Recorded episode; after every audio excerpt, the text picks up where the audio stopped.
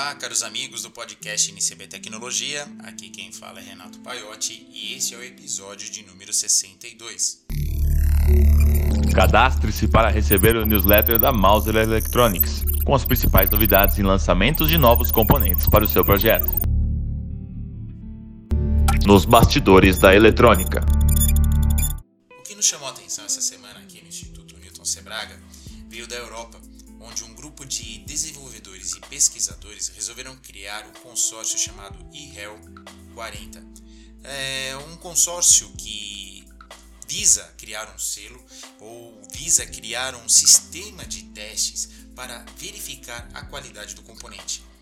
Isso tem um motivo aparentemente até ecológico, porque eles pretendem definir que um componente dure mais, mas nada mais é do que mirar no mercado chinês, Todos sabemos que a qualidade dos componentes chineses tem lá suas dúvidas. Então, os europeus e as empresas que produzem componentes na Europa querem é, criar esse selo para mostrar que o componente tem uma durabilidade, uma, uma credibilidade maior.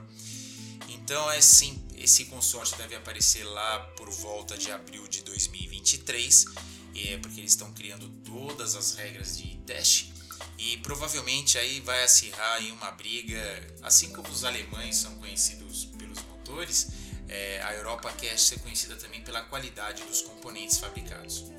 Seguindo ainda essa linha de é, briga entre China e Estados Unidos e Europa, nós temos aí é, a briga pelo 6G.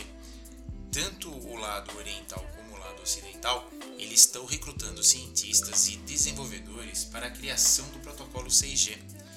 Acredito eu que nós teremos aí o 6G, assim como os satélites na, na linha do GPS existe, que nós temos o lado oriental e o lado ocidental em seus protocolos. Só para terem uma ideia, o 5G ele tem uma latência de 1 segundo, porém o 6G tem uma latência de 0,1 segundo, então é realmente muito rápido. Como o 5G já requer uma quantidade de antenas muito grande, o 6G precisa de mais ainda. Então aí é um mercado promissor tanto para a criação de antenas. O problema ainda é que não temos componentes que trabalhem a tão alta velocidade. Ou seja, mesmo que se o protocolo fosse definido hoje do 6G, é, dificilmente teríamos aparelhos que operassem no 6G por causa dos, da falta de componentes ou de componentes voltado para a telefonia que atenda o 6G. E antes de passar a bola agora ao mestre Newton Sebraga, gostaria de avisar você, caro ouvinte, que a edição número 2 da revista INCB Eletrônica já está disponível para download. É, também está no Calameu e se você quiser a versão impressa, ela também está disponível no grupo de autores. É, nessa edição, nós temos um oscilador quântico que foi desenvolvido pelo professor Gasparetti, simples de montar. É, nós também temos o artigo do Pedro Bertoletti, que ele utiliza uh, o ESP32 e nos ensina o que, que é o DAC, né, Digital Analog Converter, ou seja, o conversor digital analógico. E sem contar que nós temos também os artigos do Milton Sebraga, nós temos é, o professor Burgos falando sobre service temos as fichas de reparação do professor Alexandre José Nário. Lembrando que toda sexta-feira nós temos as nossas lives, sempre às 4 horas da tarde. Vamos bater um papo bem legal sobre tecnologia, reparação, desenvolvimento e tudo mais. Agora fique com o mestre Newton Sebraga. Palavras do mestre Newton Sebraga. Olá a todos, aqui estou eu novamente no nosso canal de podcasts do Instituto Newton Sebraga. Eu sou Newton Sebraga e vou conversar hoje mais um pouco com vocês sobre tecnologia. Na verdade, se bem que seja um tema relacionado com a tecnologia, ele tem muito mais a ver com uh, o nosso comportamento. O comportamento das pessoas que estudam, ensinam e trabalham com eletrônica. Assim, o que eu vou procurar responder é uma pergunta que me fazem sempre, né? E que levam a, a, a gente pensar um pouco. Uh, o que que eu preciso estudar, o que que eu preciso saber para ser um bom profissional da eletrônica? Como ter uma preparação que me leve ao máximo desempenho? E aí nós nos deparamos com um problema muito comum nos nossos dias, que é o excesso de informações. Se a gente entrar na internet e digitando uma palavra-chave qualquer, são milhares de temas e artigos que aparecem relacionados com aquela palavra, se não por dizer em alguns casos até milhões. Então, é impossível para uma pessoa saber tudo aquilo ou conhecer tudo aquilo. E as pessoas às vezes ficam se preocupando em armazenar informações que não têm grande utilidade. É aquilo que a gente chama de conhecimento inútil. A gente vê isso muito nos programas de TV, em que aparecem aqueles desafios que os candidatos têm que responder a perguntas sobre determinados assuntos. E aí eu fico me perguntando, por exemplo, quando você toma os, os exemplos das perguntas que são feitas, que são feitas nesses programas, para que que me serve, para que que me interessa saber, por exemplo, que um determinado jogador de futebol marcou seu centésimo gol em determinada partida há muitos anos atrás? Ou ainda, para que que me serve saber quantos discos o cantor tal vendeu da música tal? Ou ainda, para que que me serve saber qual é a capital do Beluchistão? Então vejam que às vezes a gente ocupa o cérebro com um monte de informações inúteis. São aquelas informações, às vezes, que você acha coisa interessante, procura memorizar, mas depois, se você verificar ao longo dos anos em que tudo aquilo estava na sua cabeça, você não usou nenhuma vez. Tem uma história interessante que mostra até que ponto as pessoas de sucesso sabem escolher as informações que devem gravar na sua cabeça, porque o nosso cérebro tem capacidade limitada. Nós não temos ampliação de memória, não podemos usar um HD externo ou fazer um upgrade da nossa memória. Ela é limitada, nós temos que pensar nisso.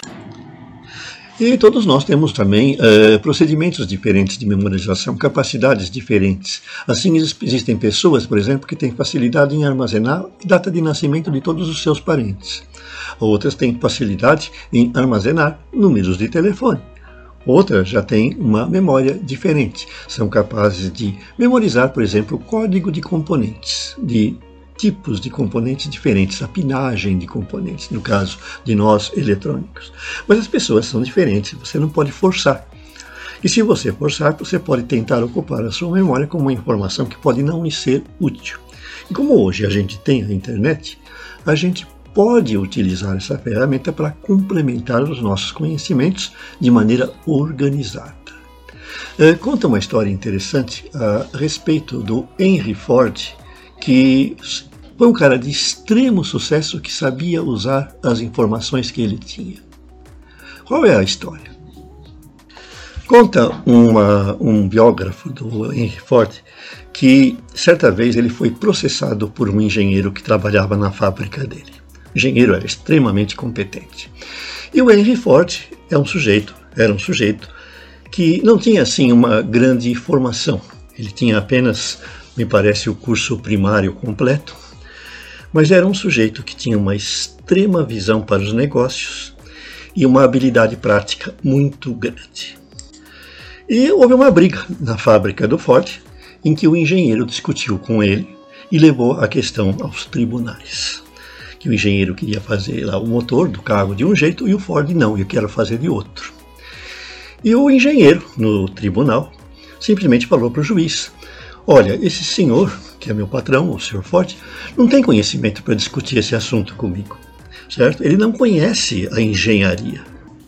E nessa situação, ele não tem condições de dar opinião sobre esse assunto certo? Eu sei, eu quero fazer assim, eu acho que tem que ser assim, e ele acha diferente. Então, pela formação dele, ele não tem condições de dar opinião. E o Ford retrucou. O que, que ele falou? Olha, eu posso não saber. Eu posso não ter o conhecimento que, acadêmico que você tem. Mas acontece que eu tenho uma experiência que, se eu apertar um botãozinho na minha mesa e chamar a minha secretária, ela me põe em contato com uma infinidade de engenheiros que são muito melhores que o senhor para resolver esse assunto. Então, a minha experiência e o meu sucesso na minha fábrica não vem do fato do que eu sei, mas sim do fato de que eu sei onde estão as soluções para os meus problemas. Eu sei onde estão as pessoas que podem me ajudar a resolver esse problema. Então, hoje ocorre mais ou menos isso. A gente não deve, que, que nós que trabalhamos com eletrônica, tentar memorizar tudo que existe no mundo da tecnologia. Nós temos uma infinidade de informações. Nós não podemos tentar guardar na nossa cabeça a pinagem de todos os circuitos integrados, de todos os transistores e as suas funções, de todos aqueles que existem e, até aqueles que já são superados e que eventualmente a gente pode usar num trabalho de reparação. Mas a gente tem que ser suficientemente espertos para armazenar na nossa cabeça o local em que as informações sobre esses componentes estão. Porque no momento em que nós precisarmos dessas informações, eventualmente nós não temos condições de guardá-las todas, mas nós temos como obter essas informações de modo muito rápido. Então, uma coisa importante nos nossos dias para aqueles que trabalham com eletrônica é o que a gente chama o conhecimento de heurística, ou seja, a capacidade de organizar as informações. E veja que muita gente, às vezes, é, é, confunde inteligência com memória. Aí o sujeito tem é, a, a, capacidade de memorizar a capacidade de, de, as capitais dos países de todos os mundos, e a pessoa fala, não, ele tem uma boa memória. Ou ele é muito inteligente. Na realidade, não, certo? Existe uma diferença. Uma pessoa que consegue armazenar os nomes, por exemplo, das principais cidades do mundo, das capitais, na realidade ela tem uma boa memória. Ela não é uma pessoa inteligente, porque talvez né, o robô, certo, o computador tem uma excelente memória, mas não é uma máquina inteligente. Ele tem um monte de informações armazenadas que precisa de alguém para manusear essas informações e utilizá-las de maneira prática. Então vejam que existe uma diferença muito grande entre inteligência e memória. E às vezes as pessoas se preocupam justamente em memorizar coisas que não levam a nada. São aqueles conhecimentos inúteis, né? Não adianta nada você saber, por exemplo, o valor do pi com 10 casas decimais, porque você não vai usar. E se você precisar usar, você tem a calculadora ou então até o Google, né? Então vejam que a gente não deve ocupar a mente da gente com conhecimentos que a gente eventualmente sabe que não vai precisar. Mas a gente deve saber onde estão esse conhecimento, onde está aquilo que você tentou memorizar. Não perder tempo. Né? Então, isso aí é que torna um profissional da nossa área de tecnologia competente. Ele sabe onde está quando ele precisa de determinada informação. É por isso que vocês devem estar ligados, certo, na mídia.